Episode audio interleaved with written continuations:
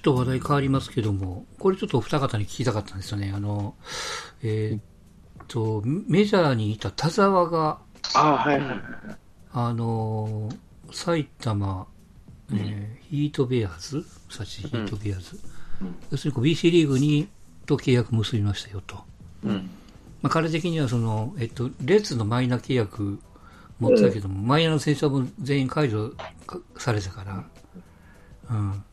まあ、そのつなぎということで、えっと、日本に来て独立リーグ、まあ、独立 BC リーグと契約したと。まあ、契約したことをうんのは全然いいんですけども、まあ、その中でちょいちょいその田沢ルールっていうね、うん。うん。があって、いや、こういうのちょっともうなくなった方がいいんじゃないの的な。これ別に田沢を悪く言うんじゃなくてね。まあ、上原も実際こうツイートで同じようなことを言ってましたけども、うん。この田沢ルールですよ。いわゆるこう、うーんと、すっ飛ばしてメジャーに行く行った帰り道、あの、3年空けてよみたいな、2年空けてよみたいな。うん。なんかそうなんですよね、確かね。うん。このルールってどうですか？やっぱいるんですか？いや、現状はね、このルールを置いたからの効果かどうかわかりませんけど、うん。田沢以外に直でメジャー、まあ、マイナー契約も含めて結んだっていうのは、なんか18年に吉川っていうピッチャー、ああ、あと、ッパナソニックから行ったねあ、。そうそう、パナマのピッチャーで、なんかそれ、違反になっちゃったんだよね、確か。もう帰ってこれないんだよね、確か。うんうん。い一応、まあ行ったということでは、この選手だけなんですよ。うん。田沢以外では。で、これが、えーっと、ルールがあったからみんなが行かなかったのか、うん。あの、無茶しなかったのかわかんないんですけども。うんだから、だから、いや、その、このルールがやっぱりあった方がいいよっていう人もおれば、うん。いや、例がそんだけ少ないんやから、もうええんちゃうかなくしたらと。いう人もいるんですけど、要はその、うんと、期待の星が日本の NPB 通さず、どんどんメジャーに行くのを防止したかっただけでしょ、要は。うん。多分このルール的なものっていうのは。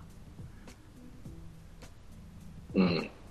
えーっと、要はその天野選手がドラフト、あるいはまあいろんな経緯で日本 NBB に入るのを拒否して、いわゆる大谷がやりかけたパターンですよね。うん。うん。でもそういう選手は、えーその海メジャーの、あるいは海外の球団を辞めた後は、えーっと、まあ、大卒社会人は2年間、高卒は3年間、辞めた後もその空白の期間を作らんといかんよと。でこれが嫌なら日本の球団経由して行ったらみたいな。うん。わかりやすく言うとね。うん。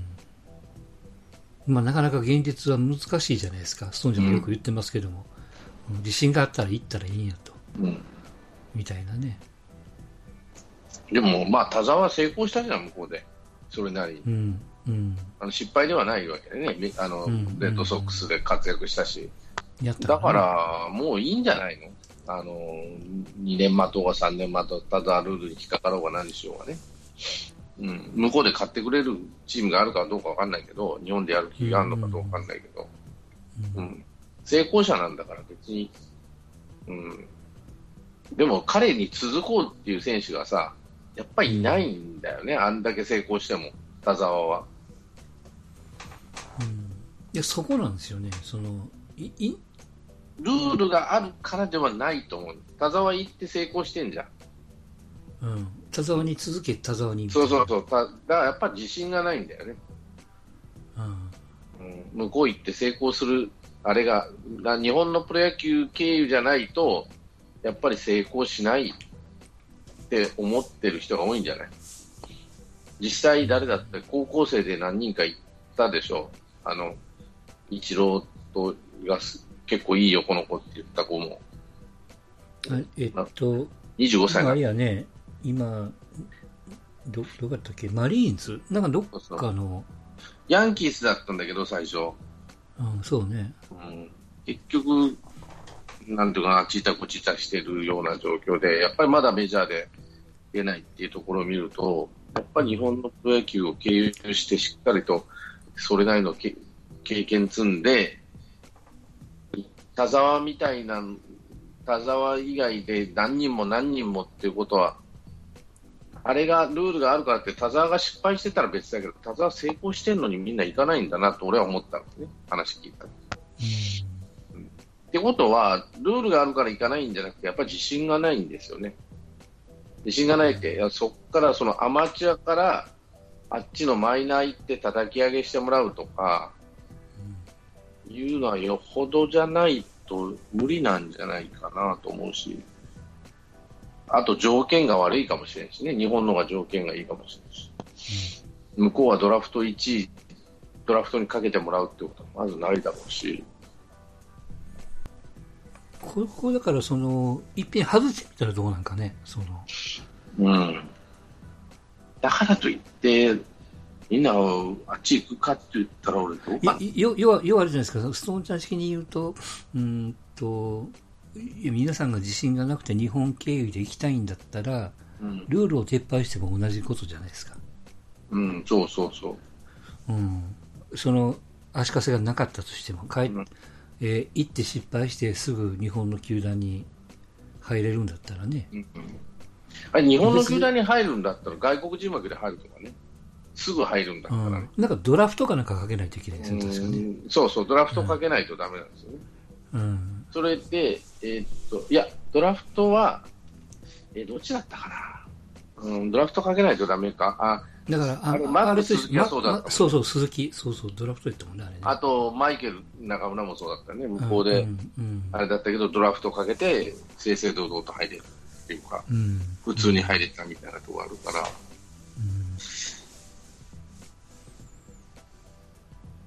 それ考えたら、例えば外国人枠にするとかね。うんまあ、ただ、ちょっと、あの頃はあれですよね、その、日本の球団を経由せずに、わがままを言って向こうに行きやがってみたいな空気があったんでしょうね。うんうんうん、だから、しかも、会社もしたでしょ。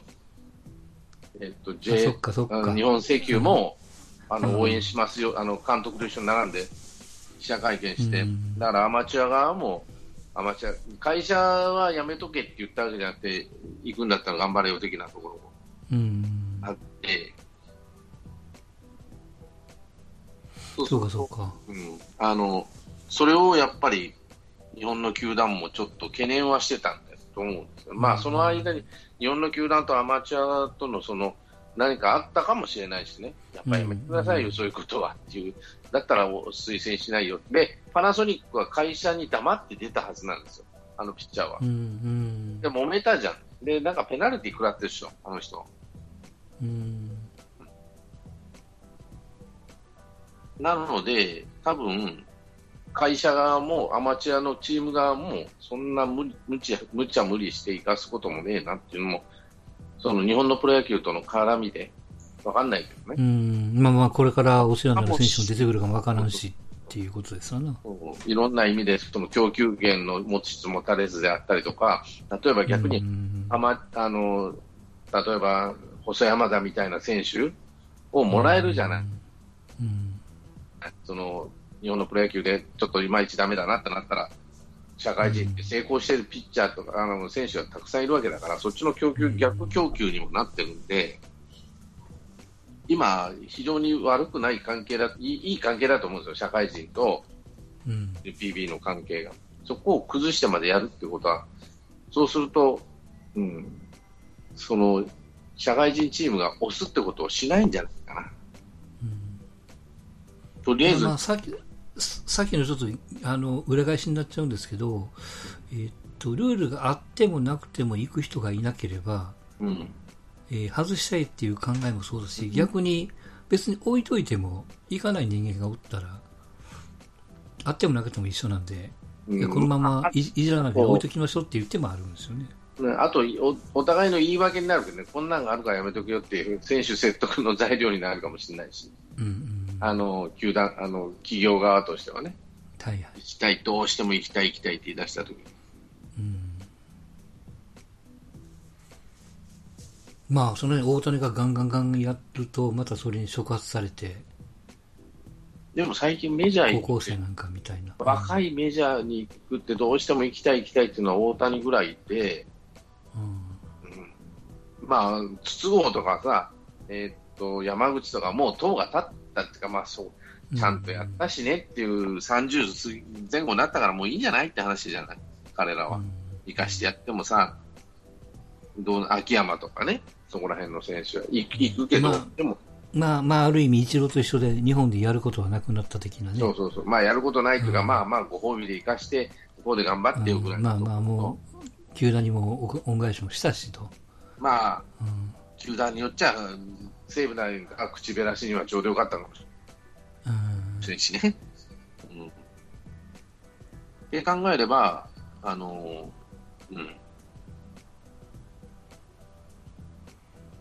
いいんじゃない、ま僕、僕ちょっと本音を一個だけ言うと、いや、お前が言うなよって思ったよね、一瞬ね。田沢が。うん。田沢ルールみたいな。うん。ええそれはいろいろごちゃごちゃあって、あなたは成功したんやろうけども。うんあなあなたが言ったからこういうルールができたんやで、みたいな。うん。っていうのはちょっとやっぱり引っかかってるよね。だからなんだからなんとなくあの好きになれないみたいなのがちょっとどっかにあるんよね、うん。申し訳ないけど。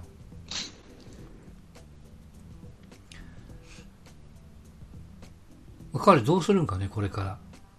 まあ今年はずっと向こうはマイナーがないから、まあ、えーだから、と今シーズンがやって、まあ、来年来年また戻るんでしょうな。うん、まあ、向こうでも、まあ、あそこまで行ったら、もう向こうで終わキャリアが終わっていいんじゃないの、それか、メキシコ行ったりさ、プエルトリコ行ったりする、日本以外のところをぐるぐるぐるぐる回るのが、その、こういうチームに行くのが、でも日本の、例えばね、日本の球団が手つけるって、多分しないと思うんですよ、そこまで。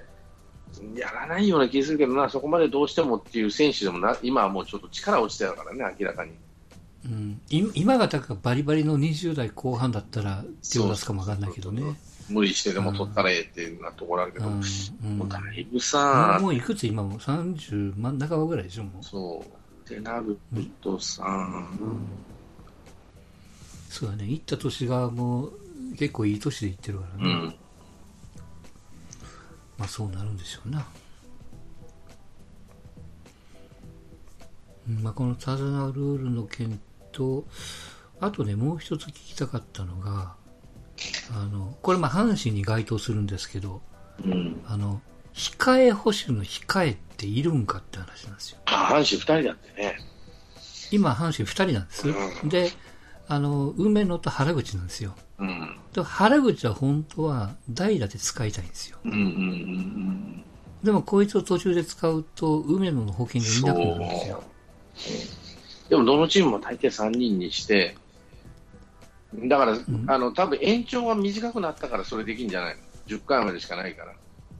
だから、10回の裏に代打出すとかさ、9回の裏に代打出して、まあ、1回ぐらい、1回ぐらいなんとか我慢、大丈夫だろうみたいな感じでね。うん。うん、だから今、延長はこれ12回まであったら3人必要かなと思うけどね、アクシデントあったらどうしようみたいなところあるけど、うん。あと、今日もラジオで、ラジオはテレビで撮ったのは、アマチュア時代のキャッチャーやってる選手が1人、2人おれば、1イニングだけならなんとかなるやと、2人でもね。うん。あの、キム、キムキムタクみたいなで、例えばう、んうん誰だ、む例えばヤクルトで言えば村上とかね、うん。彼アマチュア時代キャッチャーで、まあ取るだけならいいやろと、1回だけなら。うんしかも10。回、例えば代打で8回、9回に出して、万が一怪我したとしても、うん。うん、そういう使い方最後での最後ね。そうそうそう、あれが延長12回やったらそうはいかんやろな。うんそうですよ。だからね、原口を使おうとすると、やっぱり、もう一人キャッチャー置いといた方がええんちゃうかっていう話があるんですけど、でもさっきのキムタクの話がありましたけど、例えばその10年ぐらいのスパン見ても、そういうその緊急事態って、まあ実際、まあ、そういうことにならないようにしてるからっていうのもあるんでしょうけども、不測の事態っていうのはほとんどないんですよ。うん。でカバーしてるのは大体、さっき孫ちゃんの言ったその、えーっと、プロでもキャッチャーから外野に転向してる人がうん。最後キャッチャーするとか、さっきのアマ時代にっていう話ぐらいで、たまたま登録が外野手、内野手で、最後の最後キャッチャーやるみたいなね、うん。そういう例しか今のところはないんですよ。だから、そそれいいんじゃないかなと思ってるんだけどな。うん。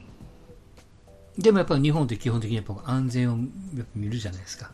うん何かあったらどうしようみたいな。ピッチャーでもそうですね。まあ、キャッチャーの場合は特に1枚、まあ、うん入れとくっていうのもあると思うし。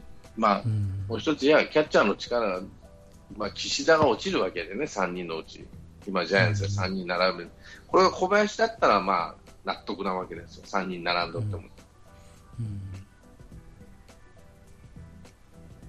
そこじゃねえかな。そう、だからずば抜けた、その、その昔の時代の、えーっと、もう100試合ぐらい1人がスタメンマスクみたいなね、100試合以上かな。っていうケースでは今ほとんどないんで、うんあの、目的を持った3人制なら、なおさら意味をなすというかね、今 DNA なんかそうですよね、ガチガチの3人制じゃないですか。うん、比率は別にしても。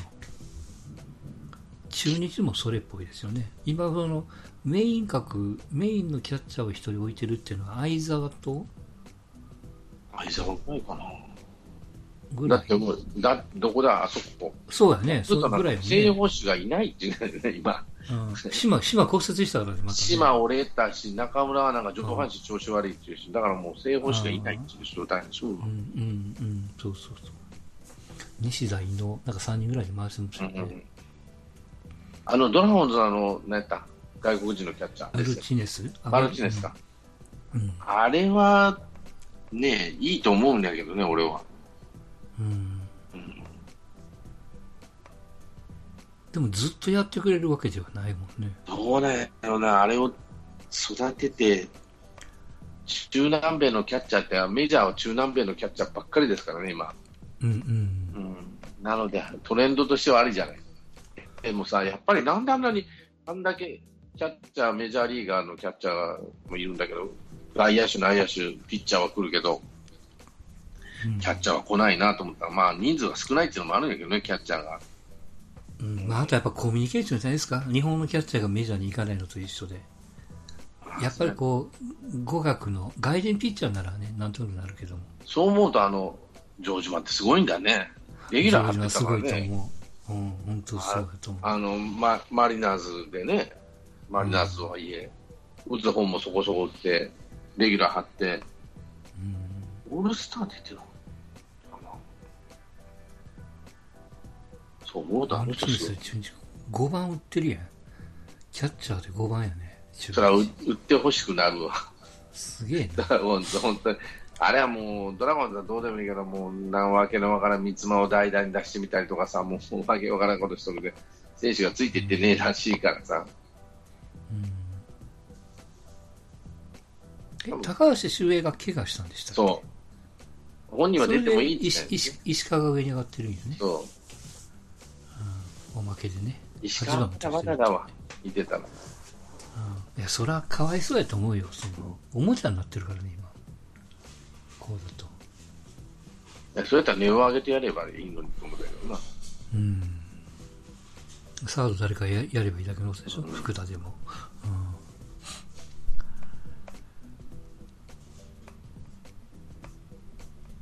その、ちょっと戻りますけど、キャその、やっぱギャンブルチックになる。やっぱスノーちゃんでも、うんと、キャッチャー二人制で、最後の最後、保険抜きで代打に出しそうだったらもう後半ですよね。8回とか9回とか。代打で出しギリギリ。その、なんていうのかな。代打で出す。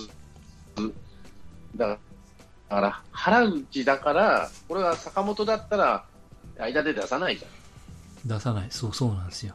ん。だから、そうなると、キャッチャー2人にした、うんでも意味があるのかなと。もうその代わり、梅野倒れてでもやれよって話やけどね。そうなると。うん。巨人の場合は一応、大城と、うん。あれだ、えっ、と、住谷はまあ、交互に先発張るわけだから、仮に調子悪かったら変え、変えちゃえってなるけど、今、巨人って二人制ですか？今3人、岸田がキャッチャーやって、あのベンチ入ってる。だ岸田だったら買い殺しをして、うん、そうそうえー。住谷先発マスクをして代打大城って手があるわけじゃないですか。そうそう。うん。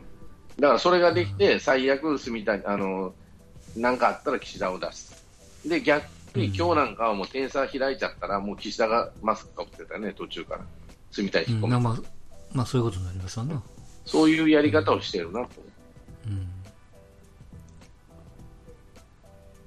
だから、大昔にその、まあそれこそあの、あそこのバーにいた浅井さんが、もともとキャッチャーで外野手に転向して、うん彼もその、えっ、と、非常緊急事態でキャッチャーちょっとだけやったんですよ。うん。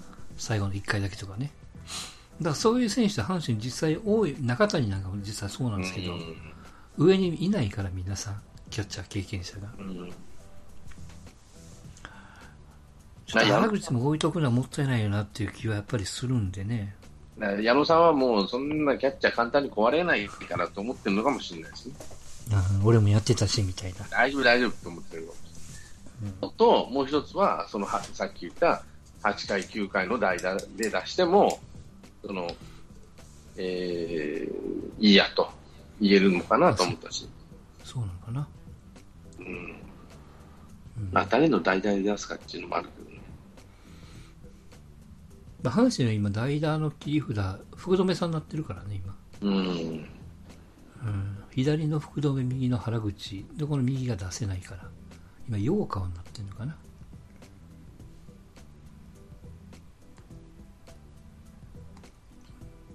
まあ、もちろん、梅野さんが怪我をしなければ一番いいんですが。大丈夫でしょうね。うん。まあ、不思議とやっぱキャッチャーを固定しだして、立ち出したでしょ？落ち着いたからね。うん。で、大山4番にしたら、それなりに打ったでしょ？って話になるから、まあ、皆さんがそうしろよ、珍しくタイガースファンがそうしろよって言ったやつが、やったらハマっちゃって、よかったねって話やね。うん。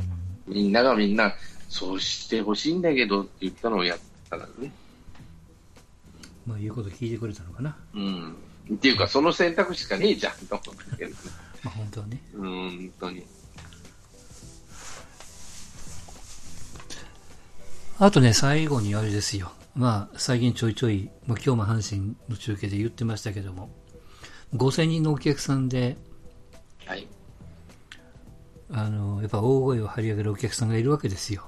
今日なんか？あの、誰かトランペット吹いて、それに合わせて声出してたね。あ、ね、トランペットはあれは、あの、テープなんですよ。あ、そうなの、うん、そう。うん。で、あの、応援歌のあれもテープなんですよ。あの、歌出てるっていうか、あ、誰の誰かの声が出るの？はそうなんだ。えそうなんですよ。で、その間間で、例えばその、誰それ頑張るとか、ーうん。しっかりせえみたいな、うんヤジを飛ばしてるおっちゃんがちょいちょいいるんですよ。おっちゃんかどうかわかんないですけど。オリックス戦でもあったんですよね。なんかね、選手にヤジを飛ばして、うんゲームが止まるみたいな。要するに静かな状況でヤジがポーンと届いて、うん。それで、えっ、と、ピッチャーが、なんていうの、マウンド外すみたいな。うん打者が打席をちょっと外すみたいなね。で、それで、まあ、えっ、と、甲子園はやっぱ注意があったのかな？審判から注意があったり、これ出てるでって。うん、あの、アナウンスが入ったり、いや、い今こういう事態なんで、あの、声は出さないでみたいなね。うん、手拍子で応援してください的な。まあ、そういうその注意のアナウンスが入ったりするんですが、これ別に阪神ファンだからっていうことではなくて、うん。でもそれはあの興奮すると声は出るじゃないですか。うん。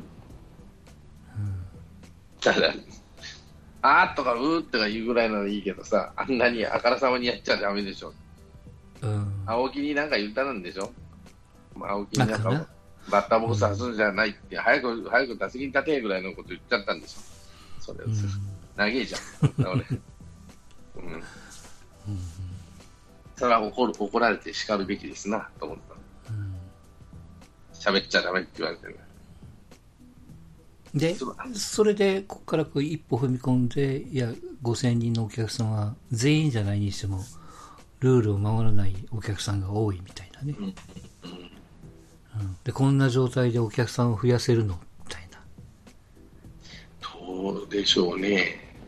うん今今日から阪神のベンチマスクをしだしたからね。ねえ。なんでやろ、うん急に。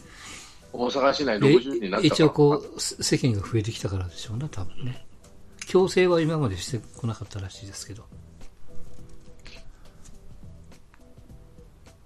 まあ、ひょっとしたら西が不倫をしたからマスクをしたのかもわかんないですけど。しょうがないじゃないですか。別にいいじゃない。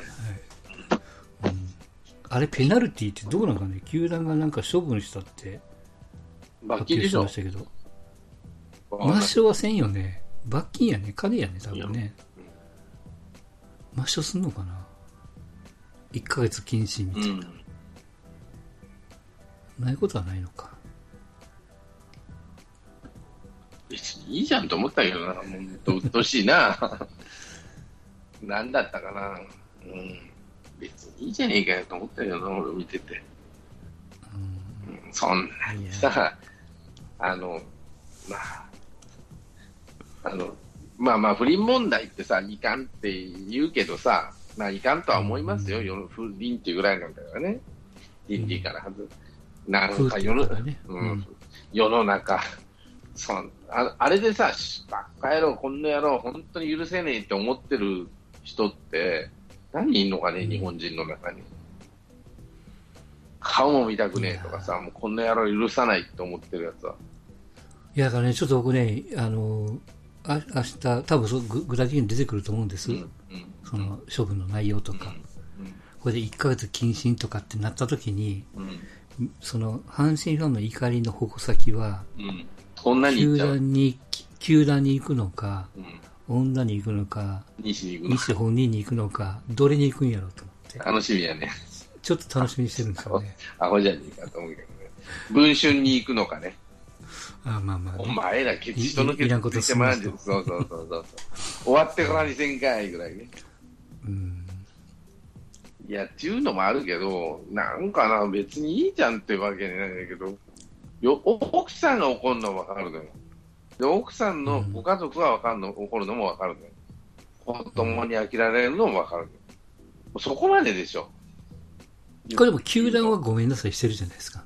だから、だからにすることだ、することは言う。そんなこと、本人のプライバシーの問題なんで、まあ、倫理観を持って行動してほしいと思いますぐらいでいいじゃない。うんいや、本人から報告受けてましたと。でも、球団的にはもう、えっ、と、球団のその規則にのっとって、処分はしましたと。いや、だから、不倫して、まあ会社でも、まあ会社の女と不倫したらそれは怒られるかもしれんけど、例えばよそのおおばちゃんとさ、な、そこら辺の、これ、こちゃんがその不倫して、よそのおばちゃんと不倫したら、会社から処分受けるんですか？ないですよ、うちは。よっぽど例えば犯罪、犯罪じゃないけどさ、例えばお金を引っ張ったとかさ、うん、もちろんもちろん。うんね、そんなんは話別ですよ。お金引っ張ったとか、薬をやっとったとか、例えば飲酒運転をしたとかね、この女とね、例えば仕事中にそういうことをしたとか、うん。時間外やからね。うん。そう時間外で、しかもね、別に悪いこととはいえさ、その犯罪じゃないじゃん、日本は貫通罪があるわけじゃなし、うん、うん。そう倫ね。理にもとるっていうだけの話で、大人やから、でね。まあまあ、そう、倫理観がないねって言われりゃ、そうですね、僕はありませんよって言いだけの話で、うん。うん、あとは誰も咎めることないじゃんって話。その罰金って誰には、あの罰金は、まあ仮に罰金だとしたらさ、罰金って誰のた罰金を受けて、それをこう、あの、福祉的なところに、なん納めるわけです。で そんな金欲しいかよ、みんな。そうやってこう社会貢献みたいな。いらねえよ、そんなのって思うけどね。あの、渡部と一緒で、やっぱり、西ってこう、印象がいいじゃないですか。イメージがね。うん。それはちょっと、彼彼はちょっと損するかもわかんないけどね。坂本が仮にこういうことになって、まあ不倫じゃん、まあ彼は独身だから不倫なんだけど、どっかの奥さんとこういうことになったとしてもさ、ああ、しょうがねえか、坂本だもんなと思うじゃん。うん。やりそうやもんなです、やりそうだし、男前だしさ、とかさ、遊んでそうだしね、とか、過去にもいろいろ噂あったしね、ってなるけどさ、うん。うん。にしてもさ、って話だよ、俺には。いいじゃんよ、と思うわけ。そんな職業止められるような話か？って話だよ。倫理観。こん、こんだけやばいって言われてるのやっぱ言っちゃうんやね。いや、それは誘われたり、誘われたり、もうくあれは癖ですからね。女癖。うん。行く人は行くまあまあ、そう、そう、そうなんやろね。で、多分100回に1回が見つかったようなもんで、これが初めての復帰ではないのよ。うん。まあ、もちろんもちろん。うんたまたま見っかったってことでしょ、要は。あの彼女以外と付き合ってた女もおるわけ、多少はね。うん。それまあ、それはおるでしょうな。もう一生に初めての不倫ではございません。まあ、嫁はんも分かっとんの、多分うん。遊んどんだってのも分かるわけよ。で、バレやんようにバレやんように上手にやってたのが、ね、パシッと引っかかったわけだから、この文春っていうのも罪だね、という話だけど、誰かさ、うん文春をケツつけ回して、こいつはさ、飲酒運転しとったとか、誰かつけ回さんかね、いやあの文春のあの、なんだろう、編集長とかなんとかをさ、ずーっとつけ回あの、週週刊新潮をさ、腹立つのにの件でミソついたんだから、やりゃいいじゃん。うん。今度は文春のあの、何、えっ、とな、編集長とか、記者とかさ、ずっとつけ回してさ、なんか消す、おかしなことになってねえかとかさ。でもこれ、多分だ、誰かのリークでしょ。女のリークかもしれんし、女のリークなので多分、多分そうですよ。うん。ああもうだからそんなもん買うなって、そんな本読むなってみんな。だからなまあ、ひひとまずだから阪神ファンの矛先をちょっと楽しみにえしようかなと思ってますよ。どうすんやって、ちょっと負けがこんド エースやのにいなくなってどうするんかいなと思うけどね。いいいや、いいじゃねえかよ、嫁さんさえ許してくれる。嫁さん嫁が許さんってなったらもう、ね、一番いや、いその人なんて、やもう読みは許許したらしいからね。うん。もういいじゃない。堂々とね、稼いでこい、旦那って。うん気合入って投げるかもしれん。9回まで投げられるかもしれん、気合で。うん。いや、多分無理やり投げると思うよ、次。の機会があったら。残念だからさ、いつもいつも。うん、途中で降りることは絶対せんと思うね。まずは、あの、完封勝ちして皆さんにご挨拶みたいな。うん。そう思うよ。そう思うと、うん。いやー、楽しい。この大事な時にってちょっとね、笑っちゃいましたけども。あしょうがないよ。そういう、まあまあだから。やるとき、やるときやりますわな。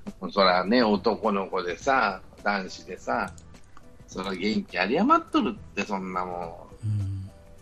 野球の選手やからね。ん。何うん。なんて話だよ。いいじゃねえかよ。あかんのかい。これはもう方なんでね。ダメだっていう人はダメかもしれんけど、そんな、あの、倫理観そんな大したもんなのかよと思って。これで文句言ってんのって、女の人だけじゃないのこういうことに関して。渡部だってさ、しょうがねえな、この人バカじゃねえってぐらいなもんでさ。うん。東出だってもしょうがねえなと、あんなやつも許せん、顔も見たくないっていう男いるのかね。会ってみたいね、もしいたとしたら。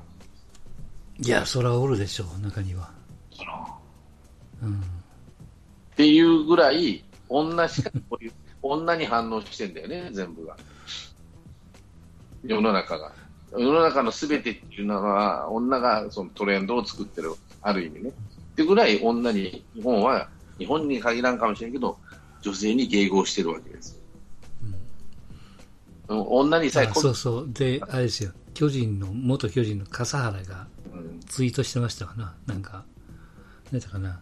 不倫はしても野球できるけど、うん賭博したら野球はできへんみたいな。今じゃボケ。お前は犯罪やっての。お前したことは犯罪ないでなって。うん不倫は犯罪じゃないんやから。それをやっぱり、それを堂々とツイートする笠原がすごいなと思ってだからかわからん、あいつは。面白いと。まあ言った 話でした。まあとにかく、野球もだいぶ落ち着いていますし、まあ最初に言ったように、やっぱ不思議と、やっぱこういうご時世、そのホームゲームうん。はだいぶやっぱ有利に働くなと。ああね。特にお客さんが入ってからもね、その、まあ、声援というか、あの、拍手、甲子園でびっくりしたのが、あの、ピッチャーに拍手を送ってましたからね、ピッチャーのピンチの時に、ストライク入ってたんですよね。あの、広島で見たような、あんな状況が、甲子園でも見えたっていうのがね、あ、すげえなと思って。こういう応援のスタイルがちょっとずつ変わってくるんじゃないですか。そう思います。うん。うん、だから、純粋に野球、遊びに来る、まあまあ、そういうファンもいいんですけど、わーわー騒ぐのもね、うん、歌う、カラオケボックスみたいにして歌える、歌えるのも結構なんですけど、やっぱりちゃんと野球見ない、見てくださいよって話だと思うよ、俺は。うん。うん、野球って面白いでしょって話だよね。うん。まあ、次は。次は何何1万何千人なんか8月の半分は入れましょうって話でしょうんだから一つステップ踏むんやでね1万5 6千かなんかにするんかな要はそのえっ、ー、とコロナが収まるまでアルプスには甲子園なんか人入れないらしいんで、うん、あれを抜いたやつの半分らしいからね。まあ、とにかく選手から出ないことまあ、観客から出る出ても分からんけど、選手から出ないことは、うん、そうやね、とにかく今はね。缶詰になっちゃうけど、しゃあないわね。あのー、それこそ、なんか芸能人でもちょいちょいね、うん、なんか、えーと、劇団じゃないけども、劇場でガッと出たりとか、うん、だいぶやってるんで。しょうがないっちゃしょうがないんだけど。はい。なるときはなるからね。うん。あれ、運ですよ。そういう、あんだって、コロナのか観客はわざわざ、まあまあ、でも本人が体調悪いっつって、無理やりやらしたっていうところもあるんだけどね。あれがまずかったのかなと思うし。うん、まあ、その辺の話はまた後ほどということで、うん、今日はここまでで終わりたいと思います。はい。はい、お疲れ様でした。ありがとうございました。はい、お疲れ様でした。